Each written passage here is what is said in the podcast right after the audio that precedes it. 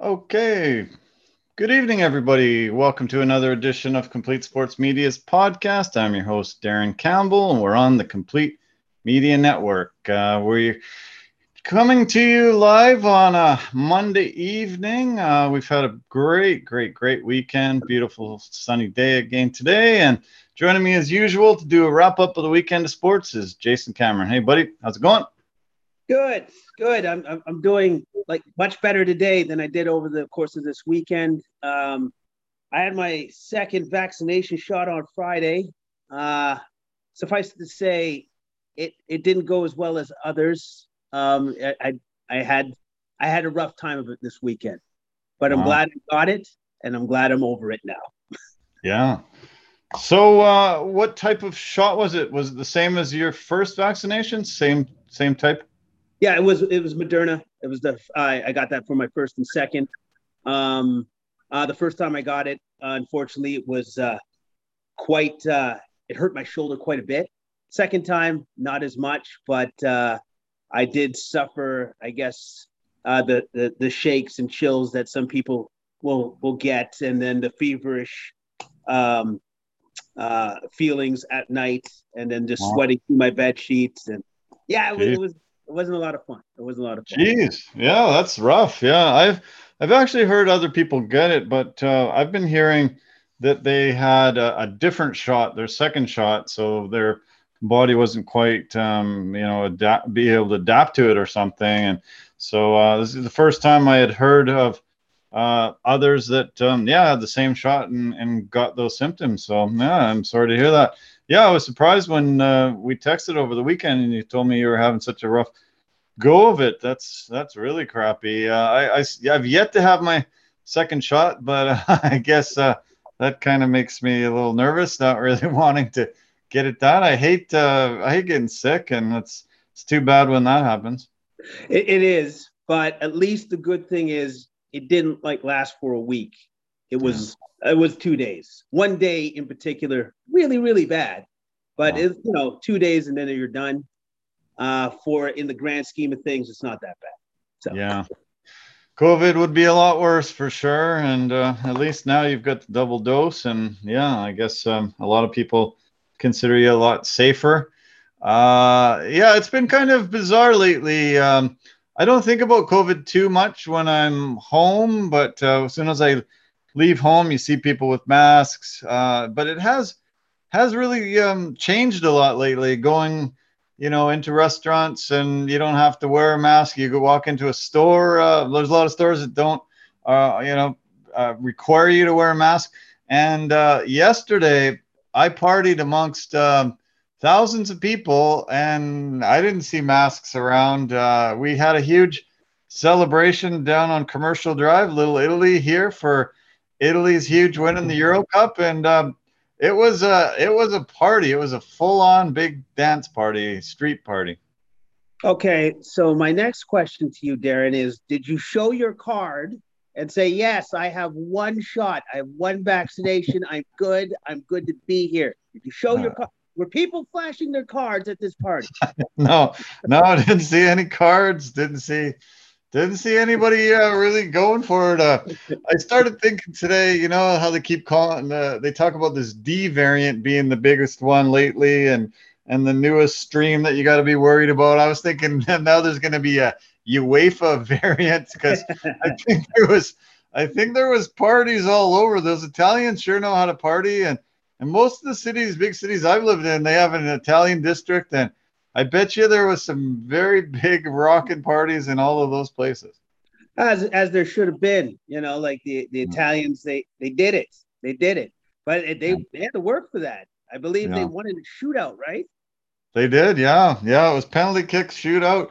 It was, um, yeah, quite the game because England scored two minutes in, the fastest goal ever in a Euro Cup final, and all of a sudden the the whole place just whoosh, the atmosphere was really out of the building. I'm thinking, oh man, this would suck because England does not party the same as Italians, and we wouldn't have had that much fun. So, uh, luckily, in the second half, they got a huge goal. Uh, the place erupted. I, I started feeling this really, really good, and then all the way into extra time, 30 minutes extra time, no goals. And so now we've got the shootout. And I, talked to a lot of people, and a lot of people hate that that's the way a final is going to end. It goes to, you know, that instead of a golden goal, a guy scoring, you know, on a really brilliant play, it's down to if a guy, you know, kicks it in the corner of the net, the goalie doesn't save it or he saves it. Like as this this one ended up, uh, it, it was a tough way to end it for England, I'm sure. But uh, you know, I was cheering for Italy anyway. Well, it, it's tough, but I, I, I feel for like I believe it was the 19 year old that had his shot saved, yeah. and he was devastated by that. But yeah. you know, if I'm that young man, I have to remember it's like, oh wait, wait, I'm only 19. I got so much more money to make. I'm gonna be okay. I'm gonna yeah. be all right. That's what he did. Like, yeah, yeah, I'm sure. I'm sure he was. I don't think he was thinking about money uh, very much uh, yesterday, but uh, there there was questions of the coach putting in such a young guy in such a tough situation. He had, you know, he has a, a complement of 11 guys that he can throw in there, and um, he had subbed out a couple of his guys late in that game and brought in those younger guys trying to press for a goal. And um, yeah, they were questioning his uh, lineup, the five guys that he put out there, three of them were stopped and didn't score. And um, yeah, Italy scored three goals. They only scored two. And uh, I felt, I, I feel bad for a guy though, you know, it's so much pressure, you know, one guy hit the post, the other guy got a save uh, made on him. Uh, it was, yeah, it's tough. Uh, but you're right. Uh, their lives are going to be pretty damn good. They're going to make a lot of money and have a really great life, I'm sure. Yeah, no, and also too, like that's what I would try to remember. It's like, but mm. also too, you can't be afraid of failure. If you want to be yeah. the best, you got to know that these are the positions that you want to be put in. This is yeah. where this is this is how you actually make all that bread, all that money. True. Is to yeah. be in these positions. So hopefully he doesn't lose heart and he continues to want to be put in those positions to try to succeed and not afraid of failure. Yeah, brilliant. Uh, very good point there. Yeah, you just have to step up and do it. And if you fail, you fail. Uh, you know, there's, uh, you know, I think Michael Jordan said, you know, I had the ball in my hands so many times, you know, as the last shot, and I I didn't make the shot. And but that that's the reason why I succeed is, you know, I learn from those misses and I learn from those failures, and they keep trusting me, and I, you know, I've I eventually uh, you know, score them. And a lot of yeah, a lot of people would have shied away from it, would have been like hiding their face, didn't want the coach to even look at him. But you know, all those guys stepped up and good on them. And but yeah, I I saw a sign yesterday that just wrapped it up for me. It said lasagna is much better than shepherd's pie. and I I was like, yeah, very true. And uh, if England would have won, the party wouldn't have been just there at all. Um, I don't know. I, I just hate hate to even think how you know they wouldn't have just been there. They they ended up having a DJ. They had a dance party. We partied there till I think um, eight eight nine o'clock at night, and it was just going and going and going. It was incredible. Like I just was soaked head to toe in champagne, beer, other drinks. They allowed everybody to just drink on the streets. So the cops were all hanging around, being on the outside, but they just allowed people to walk in a liquor store, buy your drinks, just drink out on the street, full on free for all. They just locked off commercial from First North, and uh, it was just full on. It was amazing. It was incredible time. That that's cool, man. They didn't they didn't beat anybody. They didn't beat any revelers. So that wow, they they yeah. have come a long way. A no long kidding. way that's that's pretty cool. That's good. I'm glad that they allowed it to happen, and I'm glad that the revelers and the partiers actually behaved themselves and conducted themselves in a appropriate manner.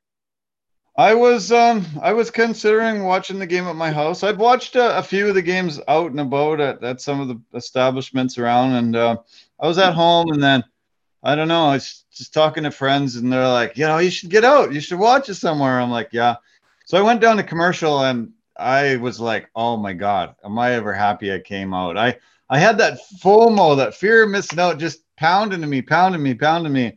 And I thought, yeah, I just got to be here. I just got to be here. And it was phenomenal. It was just amazing. Uh, yeah, it was such a fun time. I've, I've got some video to share with you and uh, our viewers and listeners. Um, it was a blast. I I can't uh, tell you how enough how incredible it was, and let's uh, let's bring it up here. Uh, okay, so where am I going to do it? Oh, there we go. Uh, I guess. Okay. Uh, here we go.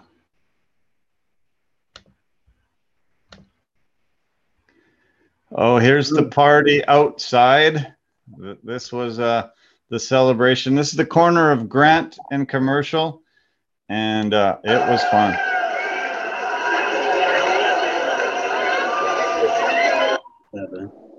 Oh. Oh. Uh-oh. Okay, here we go.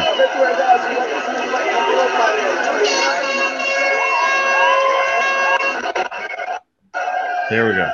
Cool.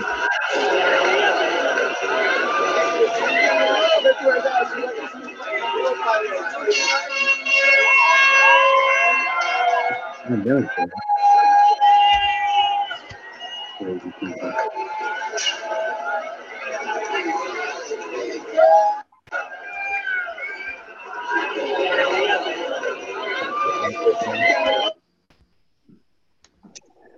So, yeah, so that was the outside.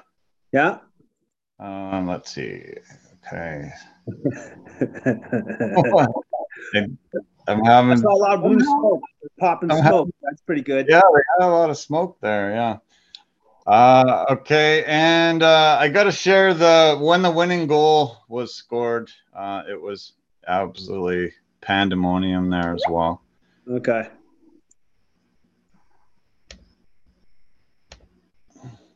No.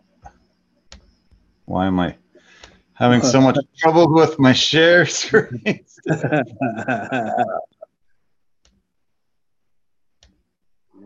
you go.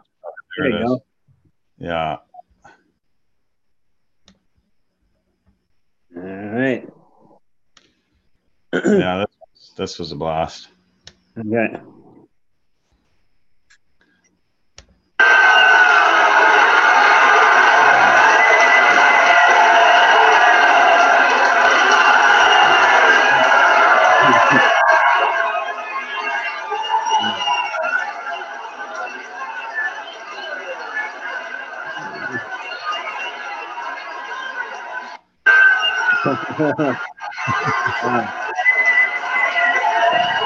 Amazing.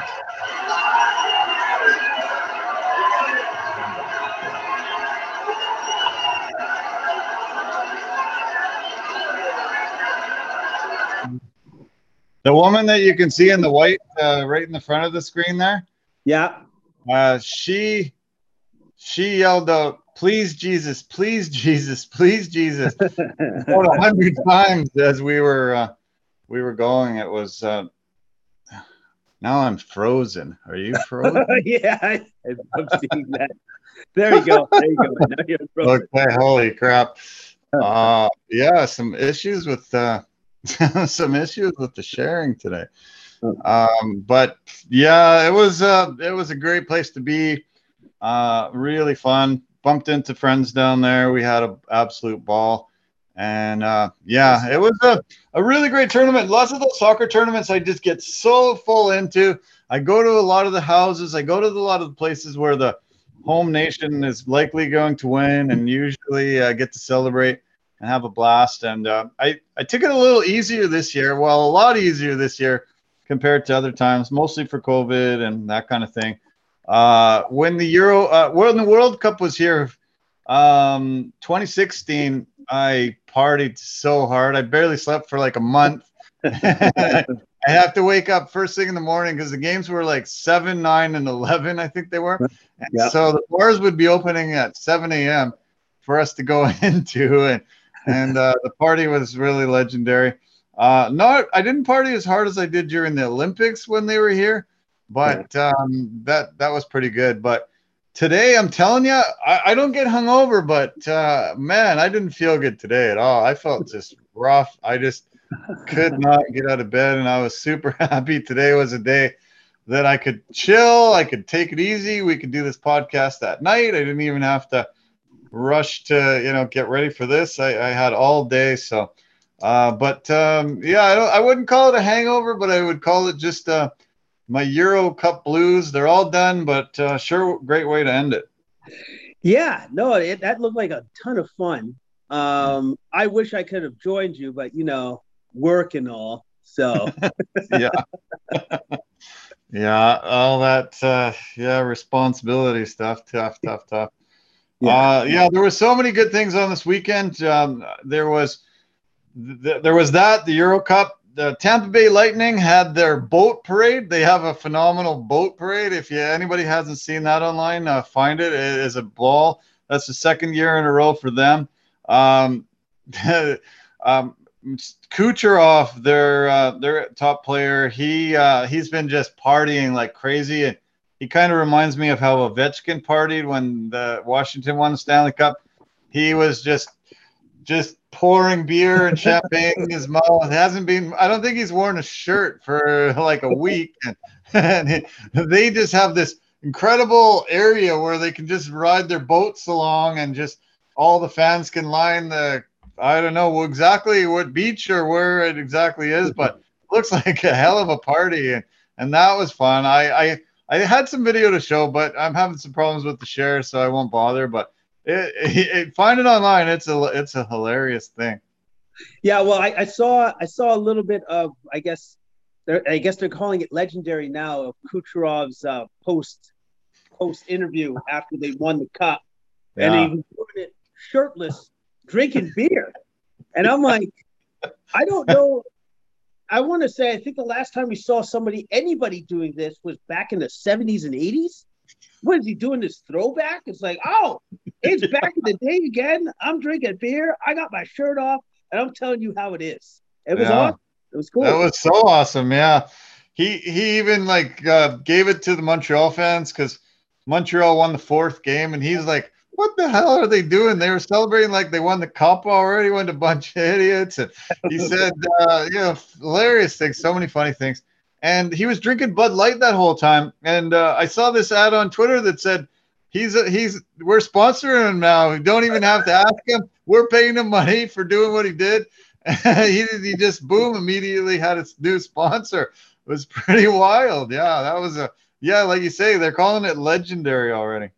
Well, or savvy move by his part. It's like, oh, watch this. These guys are going to give me a ton of money. No kidding. Yeah. Really brilliant. Yeah. Like I mentioned, uh, you know, these guys have pull with what they're drinking. Uh, when Ronaldo moved those cokes off the table and the thing went down a billion dollars in value. Uh, yeah, now this guy's got some serious cash coming in from Bud Light. That was pretty cool. But yeah, really fun to see that boat parade. Uh, Wimbledon, uh, Novak Djokovic got his 20th Wimbledon title or 20th Grand Slam title, his sixth Wimbledon title.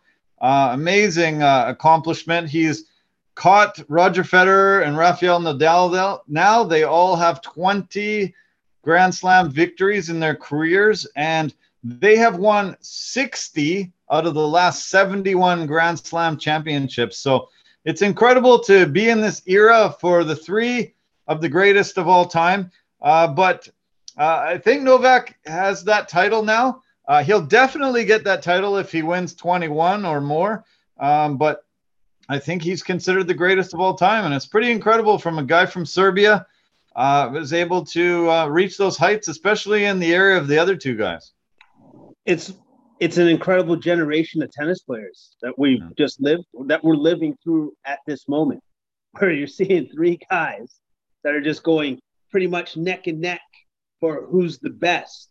Yeah. Like 60 grand slams between three guys. That's ridiculous. Yeah. Like yeah. that's ridiculous. That's, it's so amazing. Yeah. Yeah, it's incredible. I, am yeah, I, am blown away by it. It's fun to watch. I got up early and watched them do it before the, the Euro Cup game and and uh, really neat. Um, I, I started thinking to myself, uh, you know, we've talked about Serbia so much in the past few weeks. Uh, Renata keeps sending me, "Hey, did you see this? Did you hear another Serbian did this?" And I'm like, "Okay, well, this is see, this is CSM, the Complete Sports Media. Maybe we're going to have to call it Complete Serbian Media now, showing so many things. Uh, I, I want to share the Novak celebration. It's pretty cool to see. Um, he decides to go into the crowd and hug his team when he uh, wins the championship. It's pretty wild.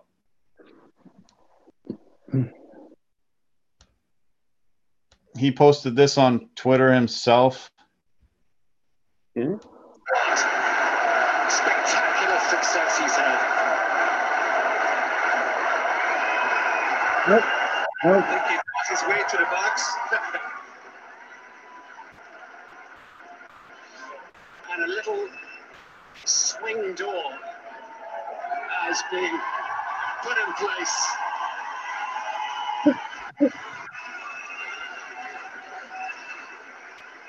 and Boris, you played your part in this record-breaking run.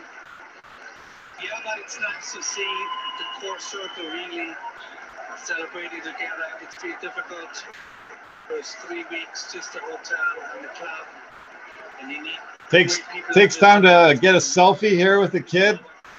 Oh, This kid's pretty uh, pretty happy.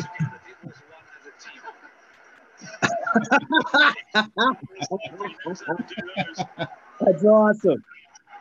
Super Novak, Supernova. Oh, that's cool.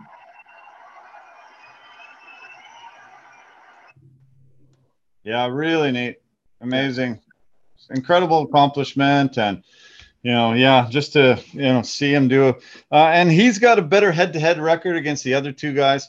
Uh, he's going for a calendar Grand Slam. He's won the first three this year in New York, U.S. Open coming up soon. Uh, he's going for the calendar Grand Slam, and it's uh, only happened once ever before in the Open era for men. Rod Laver back in 1962. So uh, there'll be a lot of pressure on him, a lot of eyeballs on him, but uh, yeah, good on him. Uh, incredible accomplishment, and he'll be the betting favorite going in. The other Serbian thing I got to mention is Canada Serbia played in the under 19 basketball championships uh, over this past weekend, and Canada was able to come from behind and win 101 92. Uh, some really super talented guys on that team, and uh, it was great to see. I watched a ton of that game, and really nice. Uh, Canada got the bronze, Serbia ended up t- uh, coming in fourth. And uh, yeah, two great basketball nations facing off each other. Um, yeah, take a look at some of the highlights. Uh, we've got a seven foot four guy that's only 18 years old. Uh, that's really looking good. And Nembhard is the other guy. One of the guys um, w- was one of instrumental in the NCAA championship. Uh, this is his brother coming up. Uh, I'm sure he'll be uh, be going to one of the top colleges soon. And uh, yeah, lots of great basketball action uh, there for sure. Okay, that's awesome. And Yeah. Nembhard, uh, that that's uh, the Gonzaga player, right?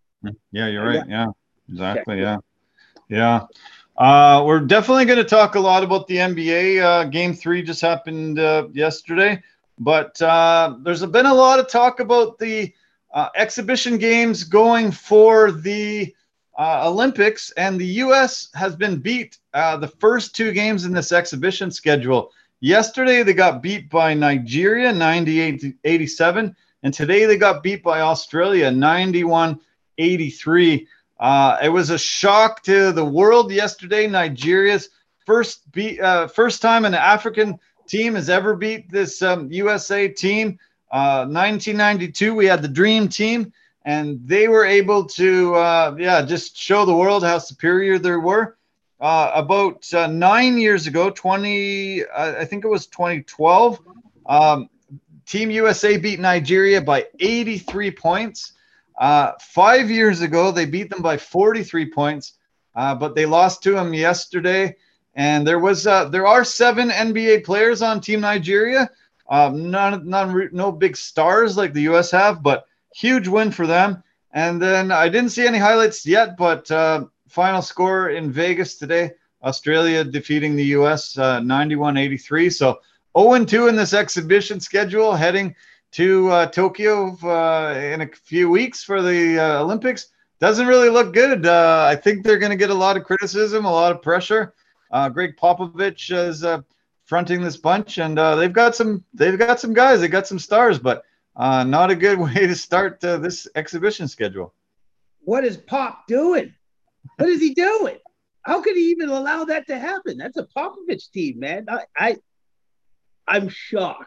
Yeah, I'm stunned and I'm shocked. I don't even know what to say. Like, are they are they are they are they treating it like Allen Iverson does? Practice? Talking about practice? yeah. Is, is that what they're doing right now? Because they're just like, ah, it's real thing, so we don't care.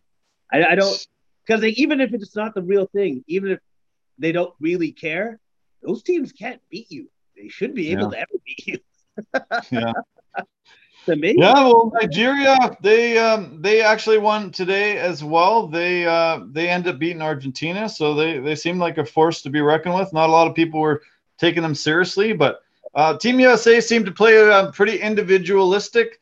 Uh, Nigeria had about three weeks of practice and, and a few games going into this one. Uh, Team USA has only been together for four days, so you and I talked about that as being a problem when Canada was eliminated uh, not not not really a, an, enough way to get some cohesion and some team chemistry. Uh, KD was only two of his first 11. He ended up finishing with 17 points. Bradley Beal was only one of nine. Lillard missed uh, several open looks at, at the end of the game. Uh, Jayson Tatum was 15.7 rebounds, but Nigeria had 23 pointers, 20 of 42 from downtown. Uh, spread the ball around really well with 21 assists. Uh, NBA player Gabe Vincent led the way with 21 points. He was six of eight with uh, six of eight for three point range. And um, yeah, they have uh, some pretty decent guys on that team, but um, USA shouldn't be losing to anybody with the stacked uh, amount of guys that they have. Yeah, because like you know, like it's just superstars, so roster superstars. So, Yeah. um, yes, there has to be something said about team cohesion. Obviously, these guys have never put, like really played with each other in this uh, capacity, but at the end of the day, oh man, they should be able to figure it out anyways, regardless. Regardless. Yeah, no doubt. Yeah, yeah, it's gonna be weird. Uh, I guess. Um, yeah, we'll have to watch as this exhibition schedule goes along a little bit more, and uh, yeah, see how they fare in the Olympics. Uh, uh, they seem to get the you know biggest interest in the Olympics. Um, tons of people want to see the Dream Team and these guys put together. Um, they they have been uh, before this tournament 54 and two in exhibition schedules, and uh, you know the Dream Team and you know so many of these Team USA teams have been uh, super dominant, but uh, so far um, they're struggling big time. Uh, right now, currently, uh, the home run derby in the MLB has just finished, and Pete Alonso from the New York Mets has defended his crown. Uh, super fun to watch. I watched a ton of this early and uh, just wrapped up two times in a row. Pete Alonso, the Mets big basher, got the victory, and uh, yeah, a lot of fun. I've I've recorded it, so I'm gonna get to watch it a little bit after this. But um, yeah, he he hit 33 home runs in the first round, uh, full time, a big record uh, ever in uh, home run derbies. And uh, Shohei Ohtani, the betting favorite, uh, got beat in a uh, swing off. Uh, he, him, and Juan Soto tied with 22 home runs in the first round.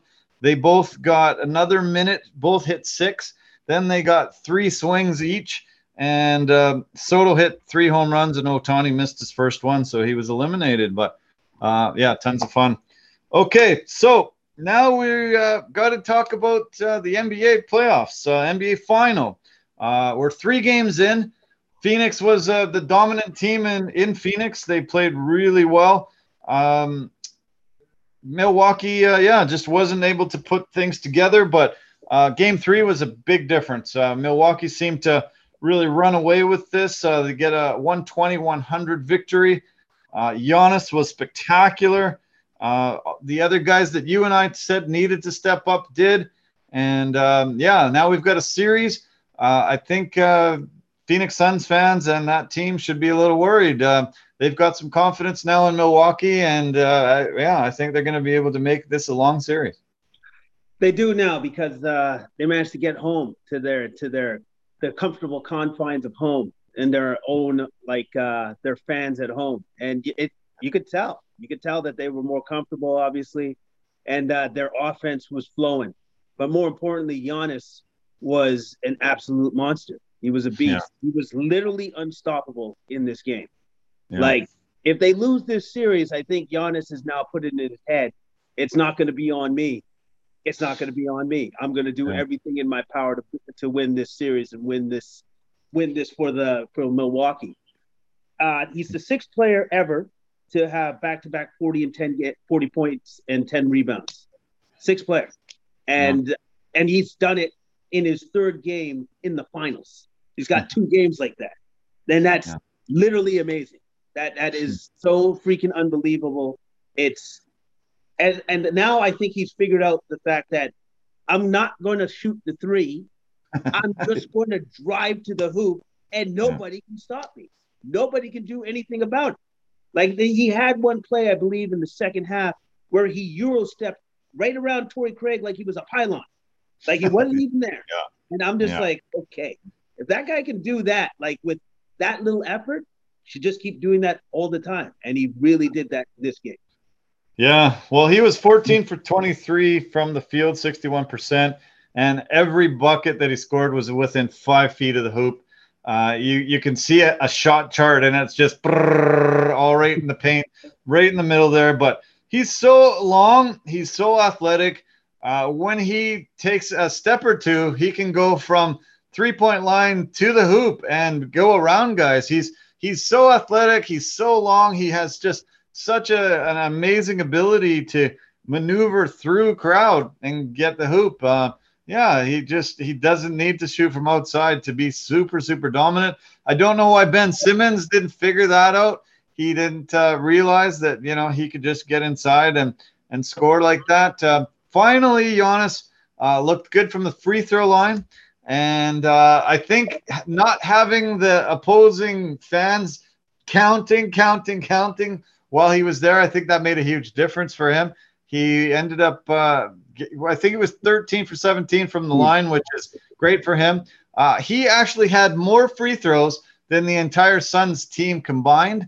And uh, Monty Williams was pretty pissed about that. That's the second uh, game in a row that that's the case. Um, should we be thinking that the uh, officials are a little bit uh, biased and, and hoping to uh, you know, make this more of a series when the, you know, the one guy gets more trips to the line than the other entire team?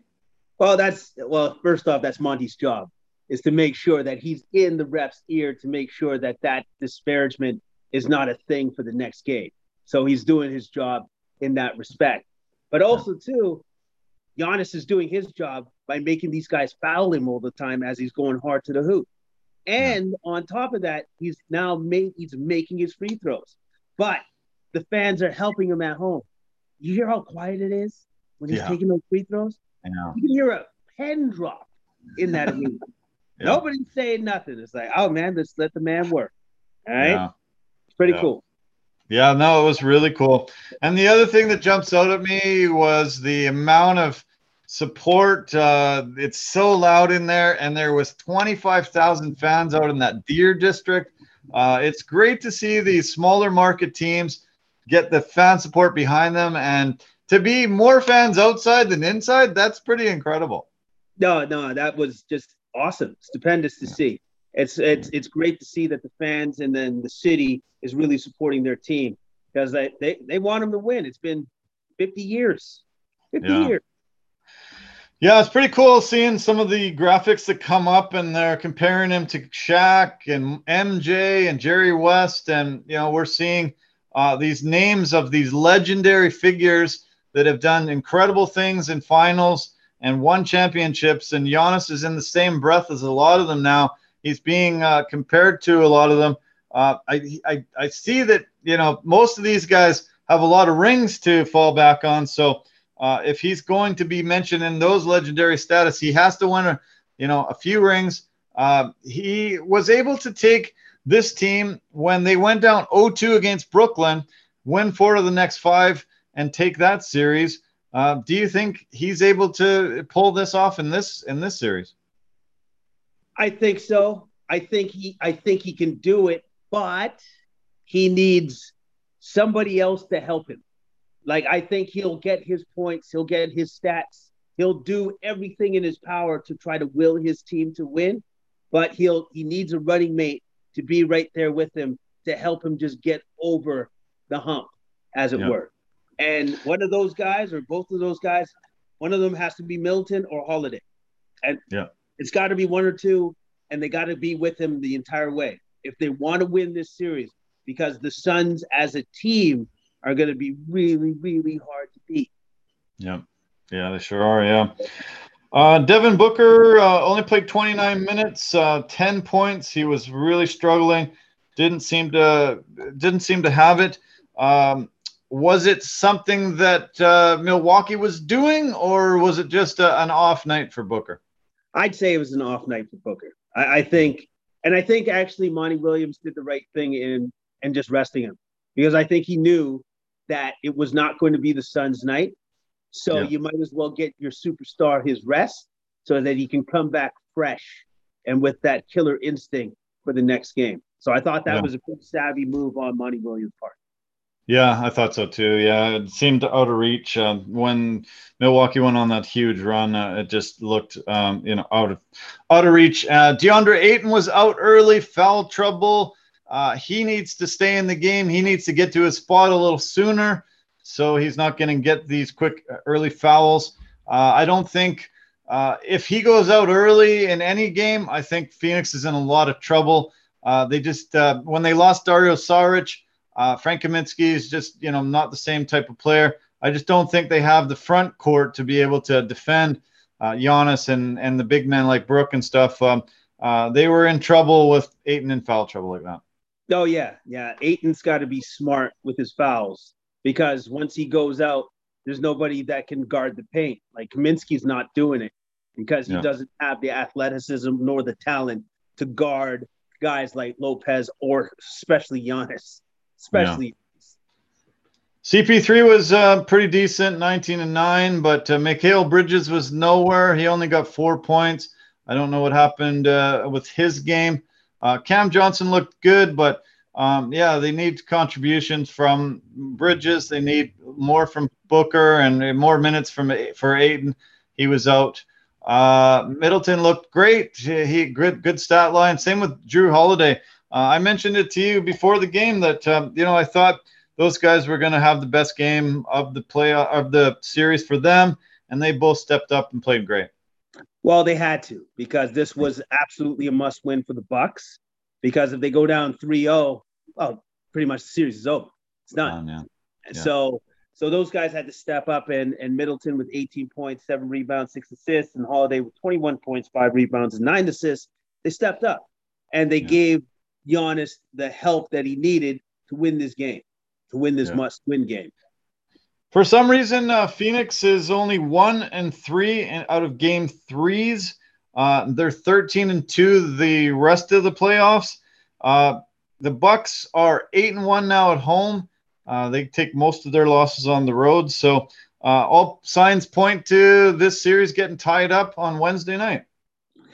I think so. I, I, think so. I think that's what exactly happens. But I think this. Uh, I think Game Four is going to be closer.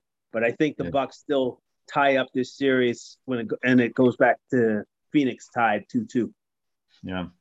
I think um, these two game two days between each game has really benefited Giannis as well. Uh, obviously, with that hyperextended knee, he was uh, banged up in that first game. A lot of people were wondering if he was even to play at all. Um, but he's um, yeah, he's looking back to his normal self um, coming in now, and he gets two more off days between Wednesday's game. Yeah, uh, he he's managed to heal himself like Wolverine, which is awesome.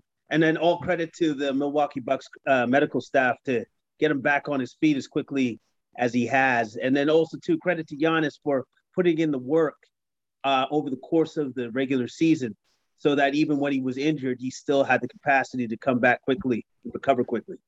Yeah, you're right. Yeah, so yeah, can't wait for Wednesday. Uh, I feel like yeah, it's probably going to be two-two heading back to Phoenix, and we've got a best of three going in. Um, yeah, I'm glad. I'm glad it's a series. I would have hated to see it a sweep or you know up 3-0, then you know most people are tuning out. You and I talked that um, you know it could be a lot less fan support uh, watching these games on TV, but if it would have been 3-0, uh, a lot of people would have just said that's done, it's over with. But we've got a series now for sure. Yeah, we have a series. It's going to be exciting, and uh, I, I just I just can't wait to see what Giannis does next. Like, yeah. will he will he have another forty point game? Which he could. He could definitely do that. So, yeah, because right now he's feeling himself and he's looking good out there.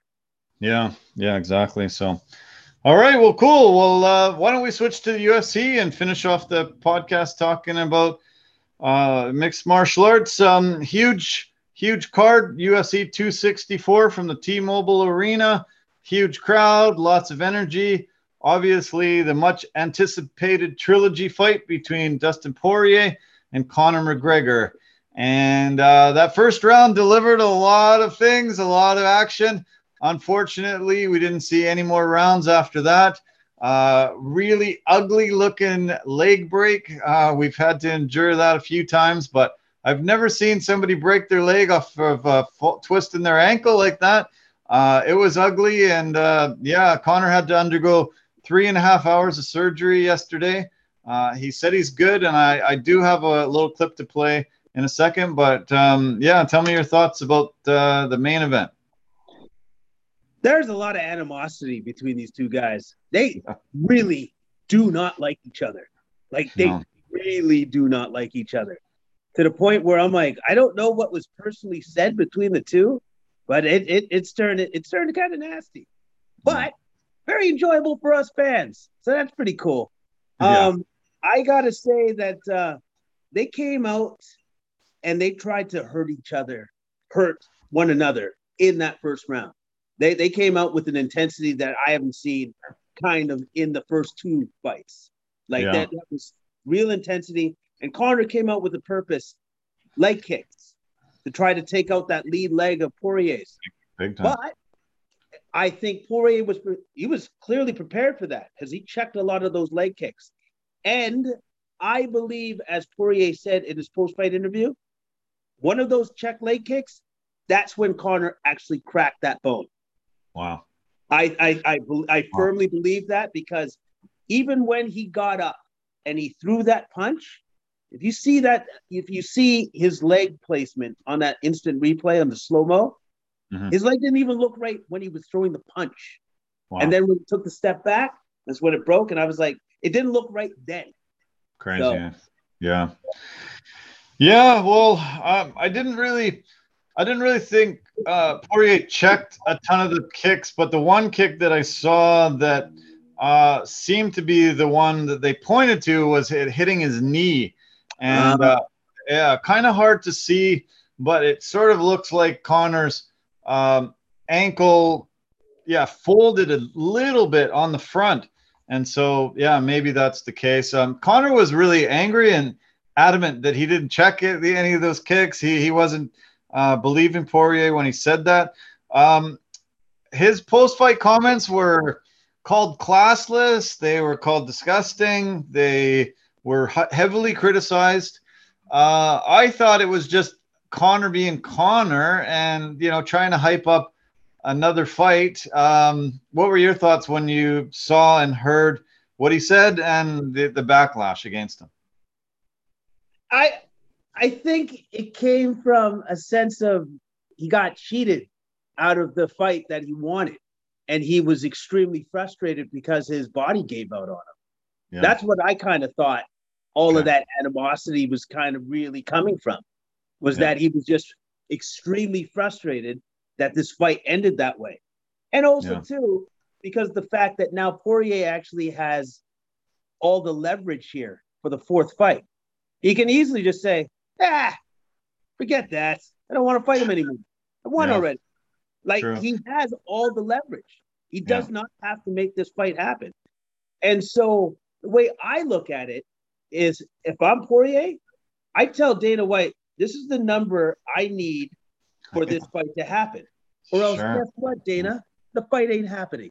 And that's it. He doesn't actually need to negotiate this sure. fourth fight. If he want, yeah. if they want the fourth fight, he all he has to say, you pay me this much, or it's not going to happen. Because Yeah. I'm done with this guy. Well, I, I think he's next in line for Charles Oliveira's belt, and uh, we'll have to see how that uh, plays out. But um, yeah, I mean, there's a lucrative fight between him and Conor McGregor, probably. But yeah, he does have that leverage, and yeah, doesn't have to ever do it again. And uh, personally, you know, uh, you know, if the money's not an issue for him, I might just not really want to be around that guy for a while, and Yeah. you know, not have to endure the slander and the things that he's talking about. Tell you know, he uh, he's it seemed to bother Poirier um, the way Conor was saying and the things that he said. Oh yeah, no, like he was disgusted by it. Like especially with the fact that I, I I don't know about you, but for me, if you're fighting another man, then that's the fight between the, you and another man. You don't bring family into it. No. You don't bring spouses into it. It's just Yeah. a no go. That's a no go. You just don't go there, and that's and he went there. Yeah, And I'm sorry, but that's that's that's that's classless. That's, Yeah. it's, it's disgusting behavior. You just don't go there. Why would you need to go there? yeah. You know, you lower yourself when you do those kind of things.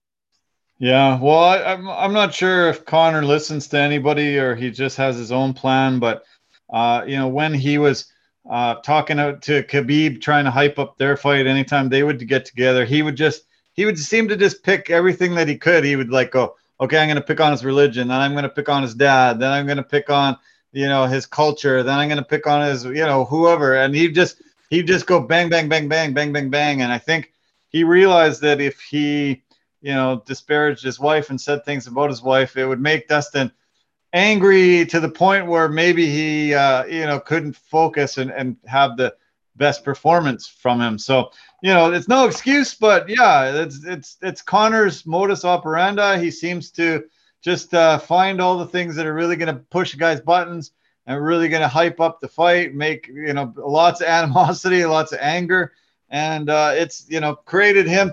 Uh, they they made a list earlier in the the night that said he was the highest paid athlete uh, last year, 180 million dollars um, he made.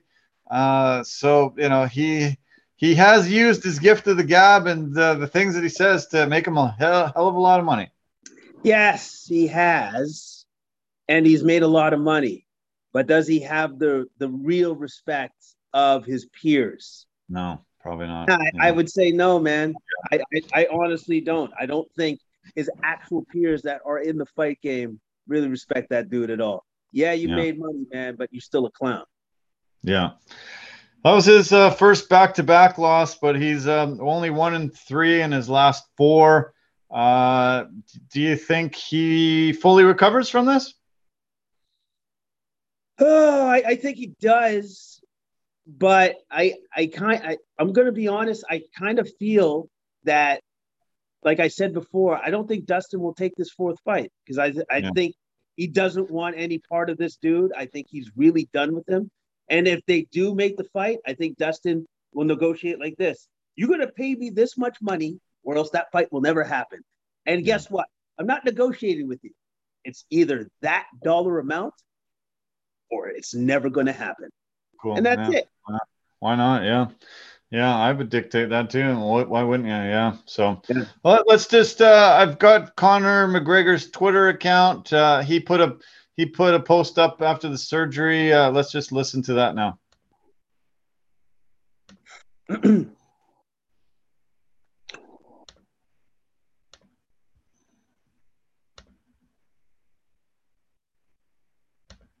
What's up, fight fans? The Notorious here. Just out of the surgery room. Everything went to plan. Um, everything went perfect. I'm feeling tremendous. We got six weeks on a crutch now, and then we begin to build back. Um, you know, I want to thank all the fans all around the world for your messages of support. I hope you all enjoyed the show. I want to thank all the fans in attendance at the T-Mobile Arena. 21,800 fans in attendance. The place was absolutely electric. Um, it would have been, it was a hell of a first round. It would have been nice to get into that second round and then, you know, to see what's what. But it is what it is. That's the nature of the business. A clean break of the tibia, and it was not to be. You know, Dustin, you can celebrate that illegitimate win all you want, but you've done nothing in there. That second round would have shown all. And, you know, onwards and upwards we go, team. We dust ourselves off, we build ourselves back, and we come back better than ever. Let's go, team.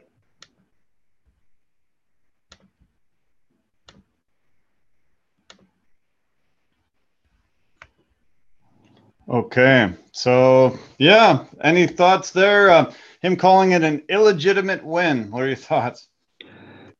I, I think he's I think he realizes that even with his illegitimate win, he's he's he's almost it's almost like his relevancy is fading. Yeah. And I think he really knows that's the thing. That's what's happening to him right now. And then that's why he's like, it it's not a real win. He really like, you know, I hurt myself and yada yada yada. Excuses yeah. upon excuses. That's all I'm hearing from. Excuses yeah. upon excuses. So, and I think he knows that he's he's right there to where he's almost kind of out of the fight game and he's not relevant anymore. Yeah. Yeah, yeah, he's uh, definitely uh, yeah fading, and he's not uh, going to be very popular. Um, yeah, there's uh, he said, you know, the UFC needs guys like me. Uh, he likes being the villain, and he, you know, he's he talks himself into a lot of fights. Um, there was a lot of commentary from ESPN guys after uh, Max Kellerman, uh, Stephen A. Smith, and Teddy Atlas were some of those analysts. Um, uh, Stephen A. Smith drives me crazy. I don't, I, I don't, I don't think he should be commenting on on mixed martial arts. But um, what do you think of Kellerman and Atlas, the two boxing guys, also on the, the broadcast? Uh, what do you think of their takes? I'm gonna be honest, man. I didn't think much of them. I, I didn't yeah. think much of the whole broadcast crew that they brought in. It's almost like ESPN says, oh, these guys are our aces. Those guys know nothing about mixed martial arts. All right. no. I'm sorry. I, I I I I put them into the categories that they're good at. Yeah. And if you want me to respect the people, the analysts that you have, then have mixed martial arts guys talk about the fights. Yeah. DC, Dominick Cruz, Michael Bisping. I don't know the guys that have done the sport and have done it for oh, like decades. Those yeah. are the guys I respect. I don't respect the hot shots that come in on on you know like what once or twice a year just to show off with Max Kellerman with the shades on and you know, like come on, man. I, yeah. I don't I don't I respect you when it comes to boxing, what you gotta say. I don't give a damn what you gotta say when it comes to mixed martial arts.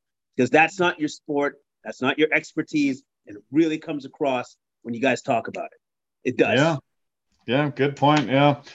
Yeah, I, I, respect Atlas and Kellerman a ton when they talk about boxing because they know their stuff for sure. But um, mixed martial arts is not their forte. Uh, you know, they, they say a lot of things, and it's just it one in one ear, out the other. And I think, uh, come on, you know, get get somebody that we're going to appreciate and respect and know that they've been through wars, they've been in there. Doesn't have to be a fighter, but somebody yeah. that's been covering the sport for a really long time, or you know a former fighter, um, you know, I would really uh, appreciate that much more. Yes, exactly. Somebody that we know, like an Ariel Helwani, that has been covering the sport from its inception, yeah. from the beginning.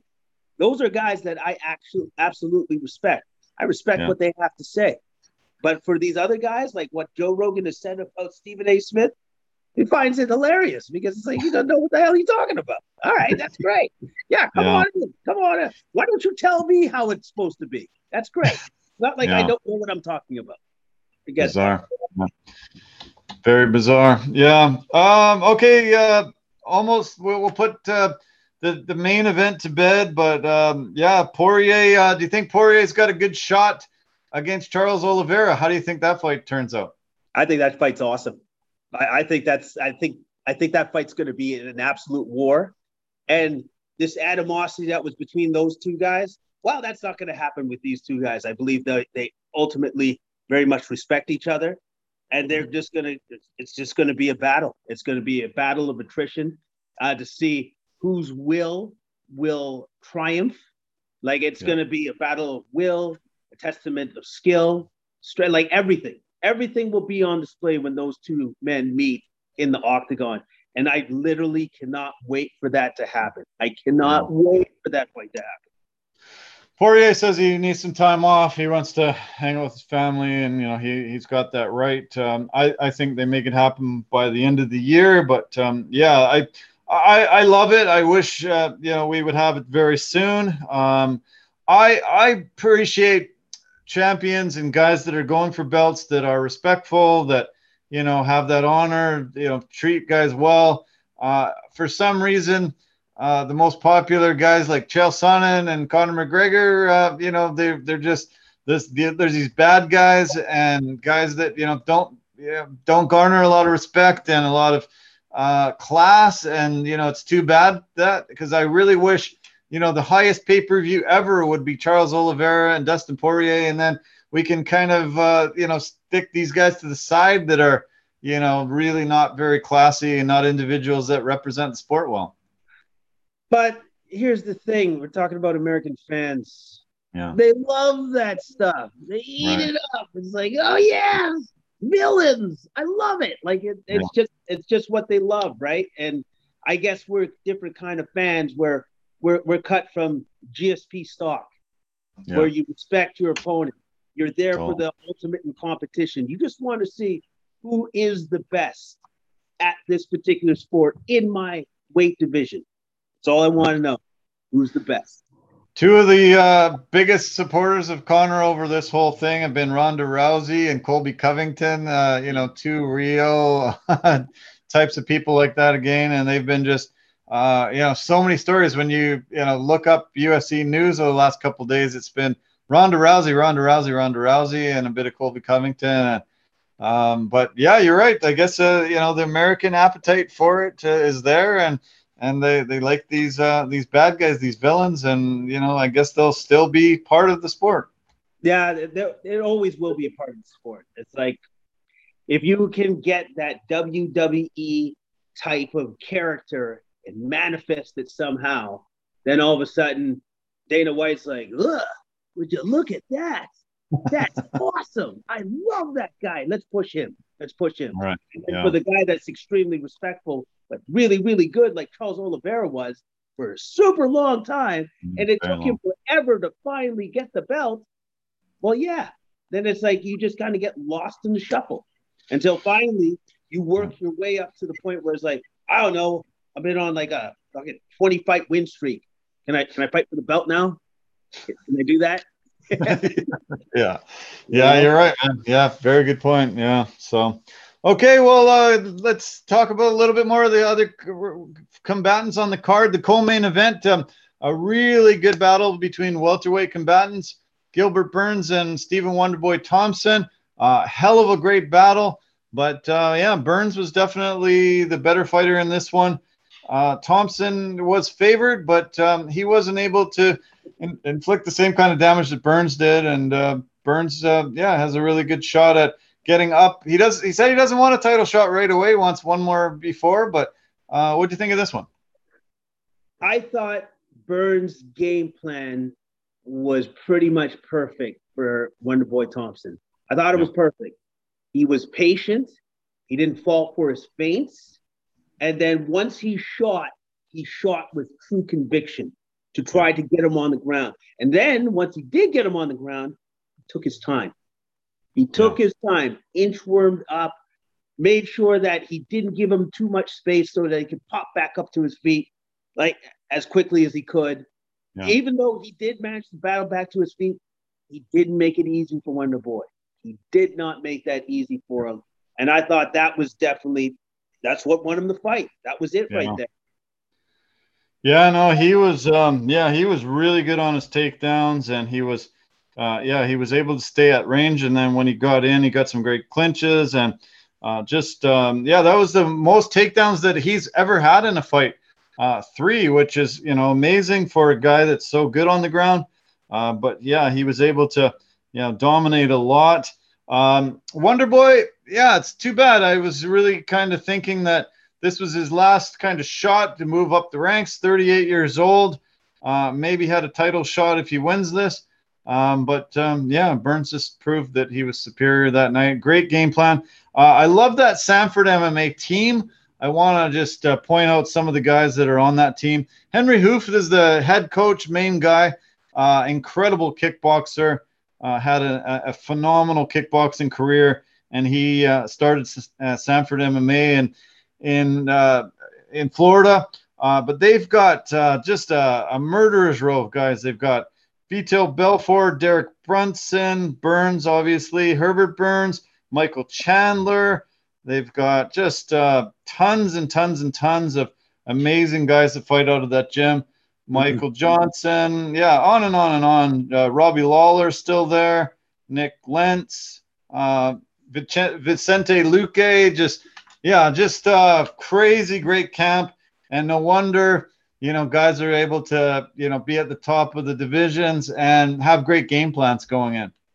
Yeah, man, because uh, as they say, uh, the best sharpens the best, and then when you have like a camp like that you're always being tested, always yeah. being tested. And it, I think it helped Gilbert Burns with the fact that I believe didn't Luque already fight uh, Wonder Boy Thompson earlier?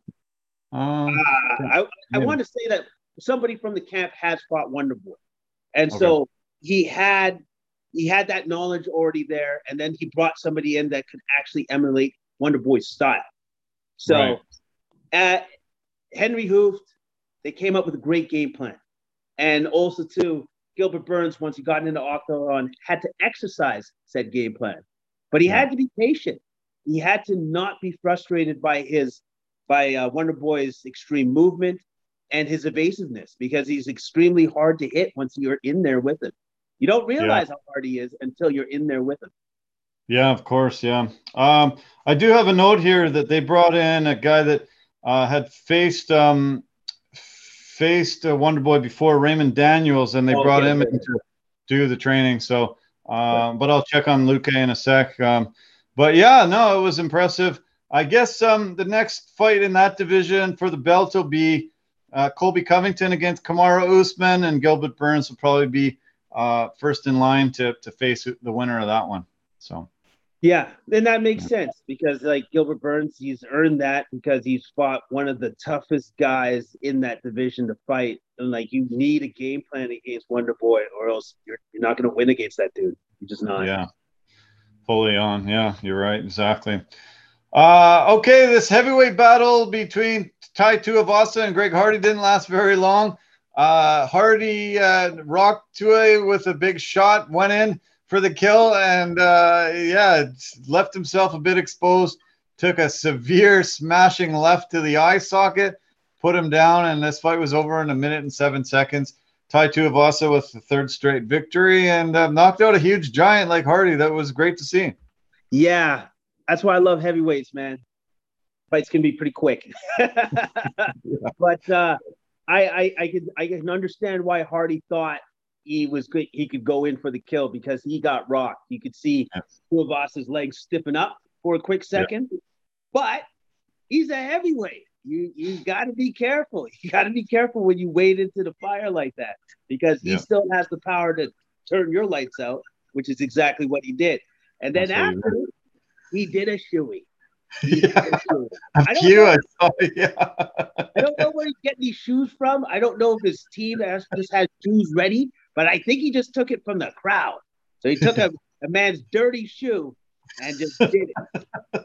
that guy's a wild man. I love him. Yeah, love him. he did a few uh, shoeies on the way out. Even uh, he asked for people to do it, you know, for him as he walked out. And uh, yeah, he's quite the character. A lot of fun. He, uh, I, I, I wish he would get in a bit better shape because I, I think he could be, you know, definitely a contender in the division, but uh, he's so fun. He's hilarious. He's quite the personality. And and doing these shoeies, drinking beer out of a man's shoe. Oh man, I hope I never ever have to subject myself to that. It's uh, disgusting, but it's uh, hilarious to watch. yeah, yeah, that's that's Tuivasa's thing, and I, I think nobody else is going to make it their thing. You can keep that's your thing. Yeah, uh, you're right. Um, yeah, Wonder Boy did fight Vicente Luque uh, November 2019. So uh, yeah, not too far out. Uh, and uh, Wonder Boy won a decision over him. So they had 15 minutes to yeah see break down, talk to Luque, um, yeah, see what uh, you know, work for him and what didn't. So yeah, you're very right on that. Uh, but that Sanford MMA, keep your eye on the guys that are coming out of there, man. Wow, they they've got a hell of a hell of a team. Uh, okay, I do do kind of want to uh, go a little bit quick now, so um, we can talk a women's bantamweight fight. Great performance by Aldana. Great to see a Mexican girl doing so well, and and uh, she ended up knocking out the Kunitskaya and getting the, the big victory right at the end of the first round. Uh, super impressive performance by her. And uh, she is tough. She is one of the best girls out there. Yeah, like Kunitskaya came out very aggressive and looked good with a very kick heavy attack. But yeah. unfortunately, Aldana is probably one of the best boxers in that division and yeah. showed it. Really, yeah. really, really showed it especially when they finally were, went to the ground and she was able to posture up and use a ground and pound and smashed her into oblivion. And that was the end of the fight. Yeah, amazing left hook brought her down, and then just um, incredible ground and pound that forced Herzog to to stop it. Um, the only blemish is Aldana missed weight by three and a half pounds. She lost 30% of her purse there. Uh, she said, you know, she doesn't want to get into it, but uh, some serious problems health wise for her, forced that miss. She apologized profusely, and uh, let's hope um, we don't see that again. But um, yeah, amazing performance by her, and uh, she's only going to be moving up the ranks. Um, the fight that started off the main card was Sugar Sean O'Malley and Chris Moutinho, and uh, this was my favorite fight of the night. Uh, I could not believe the heart and the chin on Moutinho. He took every single one of Sean O'Malley's shots. Uh, the only problem is no head movement at all and just moving forward and just getting lit up like uh, 200 shots to the dome. Uh, not a good way to have your UFC debut, but um, a lot of fans of Moutinho now, I'm sure, because of the uh, zombie like quality he showed and, and was able to you know, grind it out. Uh, I thought it was wrong that they stopped it. Uh, Herb Dean jumped in at the end. Uh, I think he deserved that 15 minutes, but um, uh, man, uh, this was my favorite fight of the night. Yeah, I believe Herb Dean stopped it with 30 seconds left in the fight. You shouldn't yeah. have done.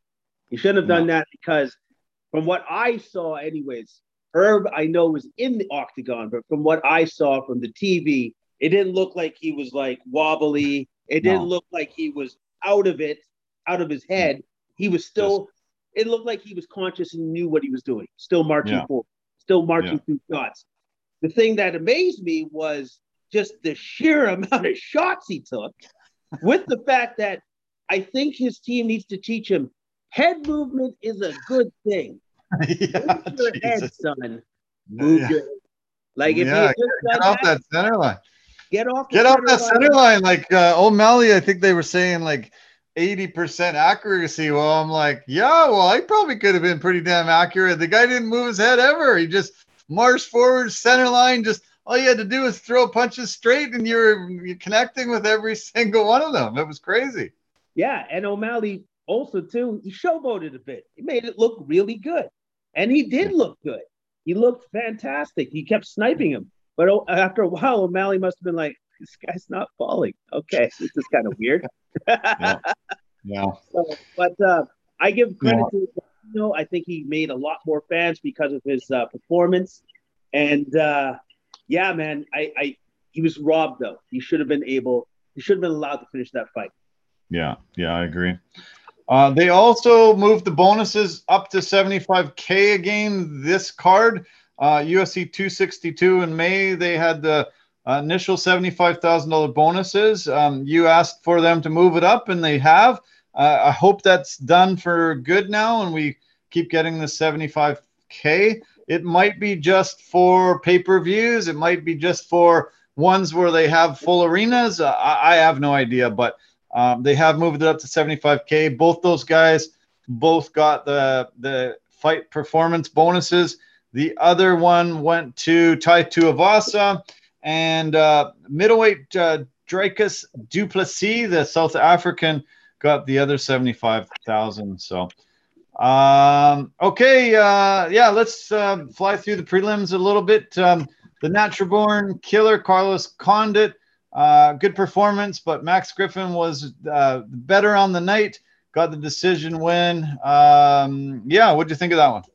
I thought that Griffin basically had Carlos Condit's number from the beginning. I thought he was better than him in the stand-up game. He had him figured out, especially with the leg kicks. He was taking away his base, taking away his legs, and he attacked his legs on both sides. Whatever front leg he had, he attacked it. And I yeah. think that eventually added up to the point that, you know, Griffin won the fight. So yeah. I, yeah, I was very impressed with how he attacked Condit and his uh, game plan for him going forward in that fight. Yeah, you could tell Condit was feeling it. He had to switch stances many times, so orthodox to back to uh, left-handed, and yeah, it was um, tough on him. Uh, yeah, I was. I I, I cheer for Condit. I, I kind of hope he does well, and I want to see him stick around. One of the legends, uh, you know, back to the WEC days. But uh, yeah, Griffin Payne Griffin was was the better fighter in this one. Uh, the welterweight battle between Niko Price and uh, Michel Pereira. You talked about that being the fight of the night, and your uh, eyes going into it. They didn't disappoint. Um, great, great battle. Uh, we saw a little bit more. Uh, uh we see Pereira do that flip again and uh, get mount. We saw him against Tristan Connelly do that before and lose, but this time he uh, ended up grinding out a decision victory. And uh, what do you think of this one? Well, he, he kind of kept his uh, showboating to a minimum, I guess, yeah. in this particular fight. He actually fought the man, fought well, fought on the outside, had great movement. And also, too, even though he seemed like by far and away. I still don't know how he makes 170 pounds. By the way, he looks way bigger than that. Way Always bigger. massive, isn't he? Yeah, massive. Yeah. So, but he seemed like the quicker fighter. He has all those fast switch muscles. But Niko Price had a good game plan. It just he didn't have enough time to implement it. I think if it's yeah. a five round fight, then Niko Price will probably win that fight because he knew that he had to wear down that guy's gas tank before he yeah. could actually take him out but he didn't have enough time to do that. Uh, yeah, I, I I fully agree with um, so much of your commentary, especially Pereira being so big. I think he walks around 200 pounds. It's amazing that he can get down to 170. Uh, he just looks massive, but uh, he definitely gasses. Uh, he did in a few of the fights I've seen already. Uh, and Price definitely took the third in dramatic fashion, was walking him down, was hitting him hard, was putting a lot of hurt on him. Uh, you're right. I, if, even if it was one more round, even if it was maybe another minute, I think Price uh, could have finished that fight and, and had the victory. But uh, yeah, it, it, was just a little too too little, too late, and um, uh, Pereira gets the victory in it. Yeah, yeah, a little too too little, too late. But yeah. um, I think going forward, that's what uh, uh, anybody's opponent for Pereira that would be their game plan. Wear on yeah. him, wear that gas tank down, and then you can take them out. Yeah.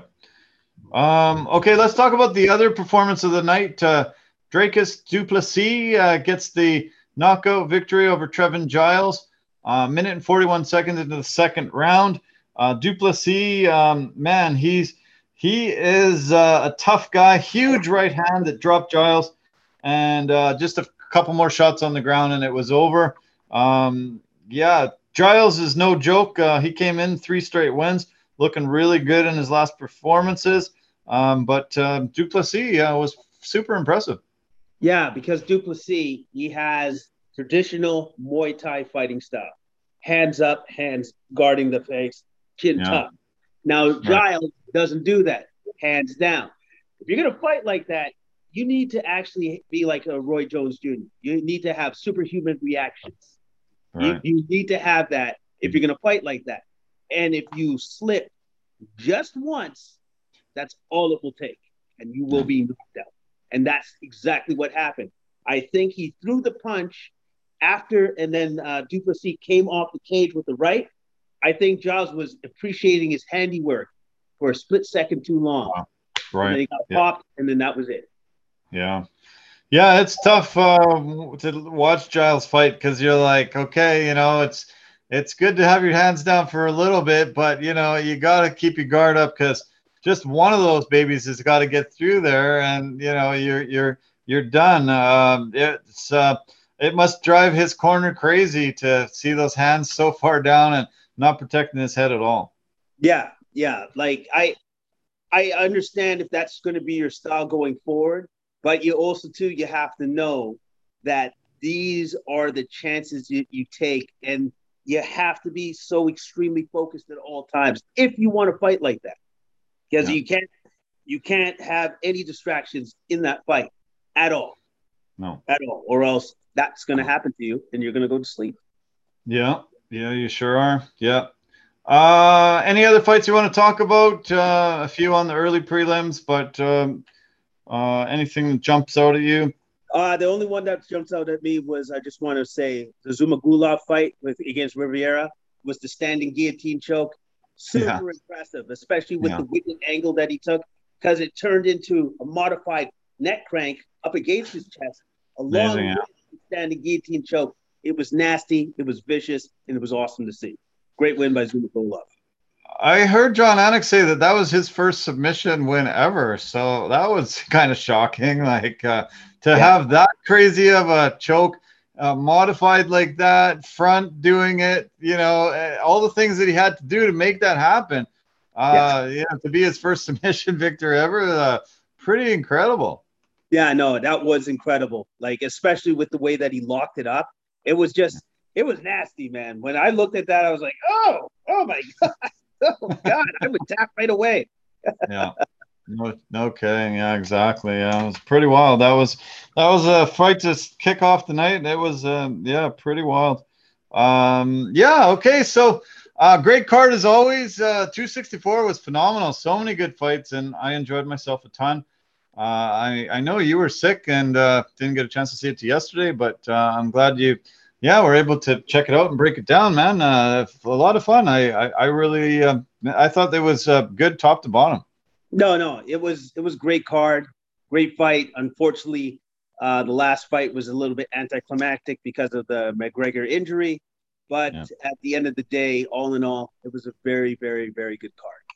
Yeah. Uh, okay, so uh, next Saturday coming up, we've got uh, Makhachev against Thiago Moises uh, as the main event there. Uh, what do you think we're going to see in that one? Uh, oh yes. Uh, well, Makhachev. Oh man, he's just such a nasty fighter. He's so nasty. yeah. I I, yeah. I expect an all-out war on all levels, on all yeah. levels for this fight.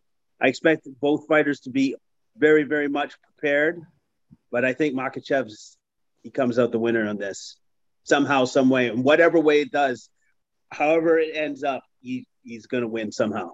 Yeah. Uh, DC always talks super highly of him. Uh, he comes out of the same camp, and um, uh, Khabib uh, said uh, once he was gone that um, yeah, they don't have any champions anymore there, but uh, they say that he's he's one of the next guys to be the champion, and yeah, look out for him.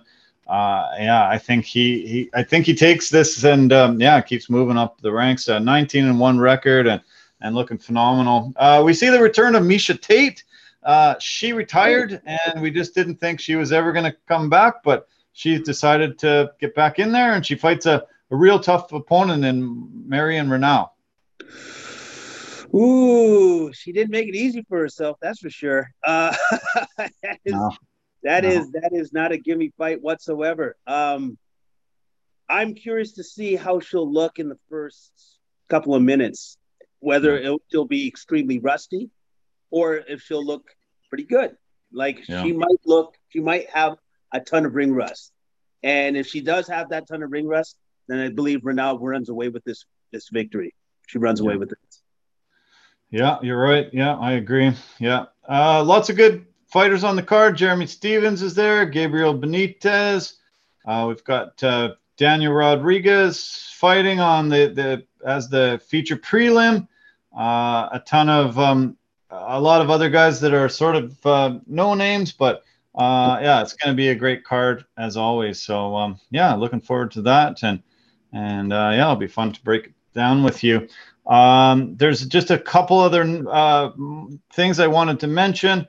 Uh, Khabib has said that um, UFC has continued to call him and uh, ask him if he'll come back, please. Uh, he said he just turned down a GSP fight. Uh, disappointingly, um, yeah, he just came out and said that uh, the other day. What? Oh man, I I thought that would be the fight that he would actually come back for. Yeah. But hey, uh, he's a man of his word. He said that uh, his mom wanted him to stop, so he stopped. Yeah. I, I I respect that. I, re- I respect the heck out of that. So if if that's it for him, then that's it for him. So Yeah. he made peace with it. Clearly, Uh, uh, Dominick Cruz said that um, he's asked Sugar Sean O'Malley for uh, a fight uh, going on over a year, and uh, he said that uh, the Sugar's been ducking him. wait, Sugar Sean O'Malley, the guy that talks nonstop, is ducking somebody. Wow, that's that's amazing. I I would have thought that that guy would take on all comers, and he wouldn't be afraid of anybody. But apparently, I guess he's afraid of Mr. Dominick Cruz. Yeah, Interesting. so Interesting. very interesting. Yeah, but I can see them making that fight soon. Uh, yeah, when when guys take to Twitter and saying they're ducking, usually uh, you know they want to prove them wrong and uh, get get uh, get fighting. So uh, yeah, a lot of uh, yeah, a lot of uh, funny things are coming out. Uh, there was this uh, there's this girl. She is a uh, personality. She kind of got famous YouTube, social media. Her name is Addison Ray, and uh, she went on her social media channel and said that she got a job as one of the uh, girls that do post-fight interviews with the fighters. And she said, "I I did three months of broadcasting school to get this job. Uh, yay! I'm in the UFC." And there was so much backlash over her that supposedly the UFC fired her, and uh, they barely even used her on Saturday night. Uh, I didn't personally see any of her, um, yeah, any of her interviews, but um, she took to when she took to Twitter and said three months broadcasting, all that work, hard work to get on this job. Uh, the backlash was too big for the UFC to keep her, and they fired her. Uh, barely even used her. It was pretty hilarious. she's not very smart. You know, you you don't you don't put out like you're you're talking about people that that's their career and they put in years of schooling to get to Yeah. that point, and not just years of schooling. Then they had to disappear somewhere into the Midwest in a small town, get their chops, and then come back to the big markets and then become who they were. And then you are managed to get this gift, and it's a gift of getting into a big spot after your three months of broadcasting, and then you want to show off on Twitter, you're a fool. Yeah, a not fool, too smart. Not too smart. Yeah. Yeah, it was uh yeah, it's kind of crazy to be hired and fired the same weekend and uh yeah, barely even seen it all. So we'll see uh yeah, yeah, we'll see where she pops up next. Uh the final thing is for me is um Dana White uh posted a picture of Jessica Eye's third eye that she had closed on. Saturday night. Uh 13 stitches across her forehead to uh, close that nasty, nasty gash she had. Uh, it looks ugly, but uh, that was brutal. Uh, but I was amazed that the corner people somehow they had that stopped bleeding for most of that third round, and uh, she almost uh, got out without having the blood on her face. But uh, that opened up really bad from that headbutt. It was pretty brutal. Pretty brutal, but the cut man, whoever was working on Jessica Eye in that corner, did an exemplary job because Yeah. I was shocked that it wasn't just gushing as soon as she came out for that third Oh, final. Know. I kept looking at it thinking, man, how did the hell did they stop it from gushing? It, it took, I would say, over four minutes before it started bleeding again. And uh, yeah, impressive performance by the cut man there. So uh, you said you had something to mention uh, before we go. Uh, you had something to talk about. We haven't rehearsed it. We haven't talked about it. Tell tell me what you have for our viewers and listeners. Okay, so basically, I, I wanted to make uh because it's been bothering me. So I wanted to make a uh, an amendment correction to uh, uh, comments I made about the Canada Day holiday. All right, I, Okay. I wanted to I wanted to add something to that because I educated myself a little bit more about um, why there was a call for the cancellation of the holiday because I really didn't know. All right. And also, too, I, I, I said something incredibly insensitive during that part where I said it's part of the cancel culture. Absolutely, it's not. No, it's okay. not.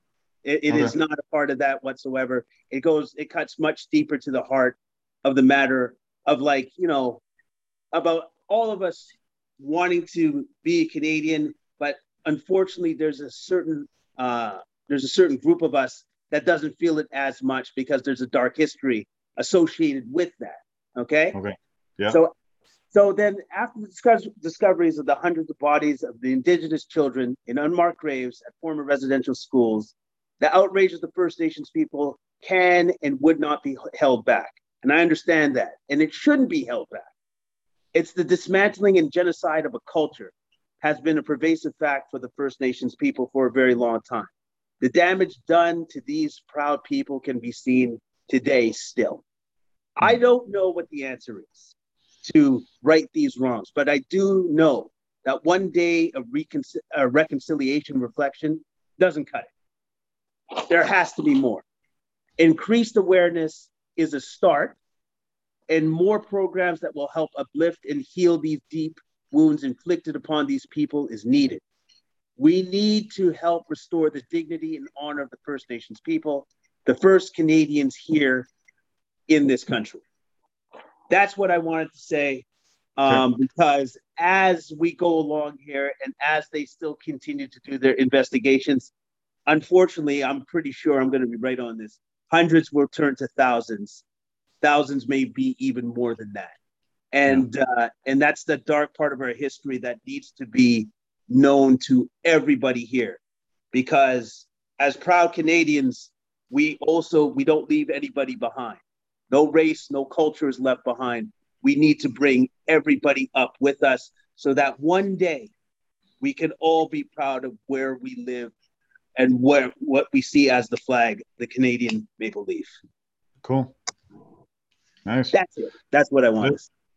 uh, did anything uh, precipitate you wanting to say that? Did you? Uh, I know when I brought it up, uh, we hadn't discussed it before, and you were kind of surprised to hear that there was, uh, you know, uh, calls to cancel Canada Day. Um, you know, I never mean to do that to you. Maybe we should have had a discussion before, but I didn't do it that day. Um, is anything that any discussions you had? uh, more that that you looked into it, or or why why did it come out today?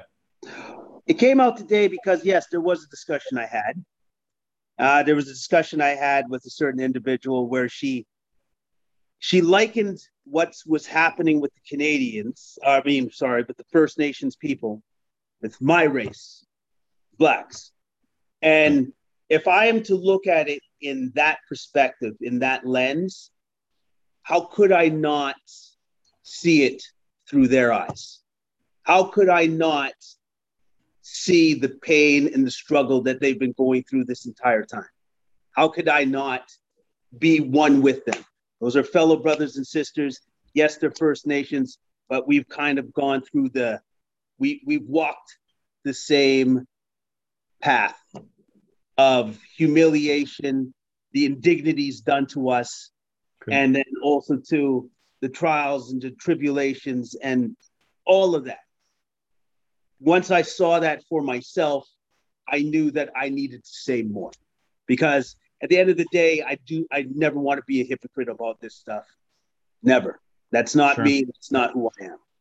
Yeah. That's- yeah. Yeah. No. Well said. Um, I appreciate your your feedback. Um, I don't. Um, you know, I don't see I, I didn't see it as a cancel culture type of move, but you know, I thought you were right on by saying that in a lot of ways because uh, we are seeing uh, somebody when they say something controversial, all of a sudden just being dismissed and oop, get rid of them, cancel them, and uh, so that's something that's you know top of mind. Um, but um, yeah, unfortunately, we have this dark history and dark past uh, I, I definitely don't want to forget about it, but I don't want to say that um, moving forward we shouldn't celebrate this great nation. Uh, I think it is one of the most diverse nations on the planet, and um, we're well liked by almost everybody on, in the world. And it's nice to be, I think, uh, in that in that way. And I think you know we have uh, set a really good example for the world that you can uh, you know include everybody and uh, for the most part get along and have a good culture. Yes, yes, and I think we'll continue to keep setting that standard by being accepting of other people's pain. And I think as we continue to keep doing that, then as a nation, we grow stronger. Cool. That's what yeah. I firmly believe. Awesome, man. Well, I'm glad you said that, and uh, yeah, thanks for getting that off your chest. And and um, yeah, I, am sure the discussion will continue. Uh, we're you know we're going to be having more uh, Independence Day, more Canada Days coming, and uh, and you're right. Uh, you know, I think they're going to find thousands of more bodies um, outside of every residential school in this whole entire country. And uh, yeah, I, I, don't think the worst is behind us for sure. No, no, but I, I, like I said before, awareness is the first step, and then so once we're all aware, we all know that the, there's still a lot more work that needs to be done. But yeah. all of us are responsible for that work, every single one of us. Cool. Yeah. Okay, well, um, this was fun. Uh, we had a hell of a lot to cover, uh, tons of sports. Uh, this was one of my favorite weekends. I just had a blast. Uh, great to see the UFC. Great to party for the Euro Cup. Uh, great to have so much going on. And um, yeah, we uh, we frozen frozen picture here for a second, but uh yeah, uh fantastic weekend. Thanks so much for breaking it down with me as always. And I'm glad you got off a little early so you could get a workout in and then do this. And uh, yeah, enjoy the rest of your evening, and uh, let's talk through the week. Uh, let's definitely talk on on Wednesday uh, when Game Four happens. Definitely, will we, we will be doing that, my friend. And uh, yeah, yeah, man, I I look forward to the rest of the games for the finals, and I look forward to seeing what's going to happen. How long is this finals going to go? Is it going to go to Game Seven, or is it just going to go to yeah. Game Six? I don't know, but I'm yeah. super excited to find out. Yeah, me too. Yeah, Milwaukee has to win a game on the road. Uh, they can't win uh, just their games at home and win the series. But I, I yeah, after that game, I, I kind of feel like it's going seven now. Yeah, me too. I do. I, I, I really feel like that. I feel that Giannis is is beginning to really hit his stride, so to speak. So yeah. let's go. Let's go. let's see what yeah. happens. I'm excited. Sounds good, buddy. Okay, man. Appreciate it as always. Talk to you soon. Take care. Yep. Take care. Bye bye. Okay. Cheers. Bye for now. Okay. Wow. Uh, fantastic uh, podcast. Uh, lots of subjects covered there. And uh, yeah, it's great to hear Jason. Um, yeah, I wanted to clarify some comments that he made that he wasn't, uh, that didn't sit right with him, as he said. I don't want to add too much more. Uh, he said what he's going to say, and that was great. Um, but uh, yeah, I do want to mention our partners and sponsors. Let's pull up our website real quick and uh, we'll get an opportunity to uh, sh- show them to you. Uh, as always, Anchor has been a great partner and sponsor for Complete Sports Media. Phenomenal at posting on multiple podcast platforms. They call themselves the easiest place to make a podcast. Just go to anchor.fm and follow the details. Verbero, the hockey equipment and apparel company, industry leader in technology, performance, and value. And you know what? The V350 stick is a can't miss for your shopping list. Uh, Pampas and Possibilities, they design and sell dried florals, do floral arrangements and installations. They're designers of handmade, curated, pretty things with West Coast vibes at reasonable prices. And Forever Living, the aloe vera company, they grow and manufacture aloe vera based products for health and beauty. So, yeah, thank you so much to our partners and sponsors as always. Uh, I want to say um, this podcast is dedicated to my niece and nephew, uh, Lee and Evelyn Sheehan. And uh, yeah, I. Uh, I do this for my loved ones, and uh, they are uh, near the top, if not the top of the list. And um, yeah, great podcast as always jason uh, thanks so much um, you got some great insight lots of uh, humor and um, yeah nice to be able to break down a weekend of sports i always look forward to, to this and um, yeah thanks again to all our viewers and listeners uh, keep up your support and go to our websites, uh, completemedianetwork.com, and you could find all of the sister sites off the big parent site there. So, uh, love you guys lots. Take care of yourself. Bye for now. We'll talk soon.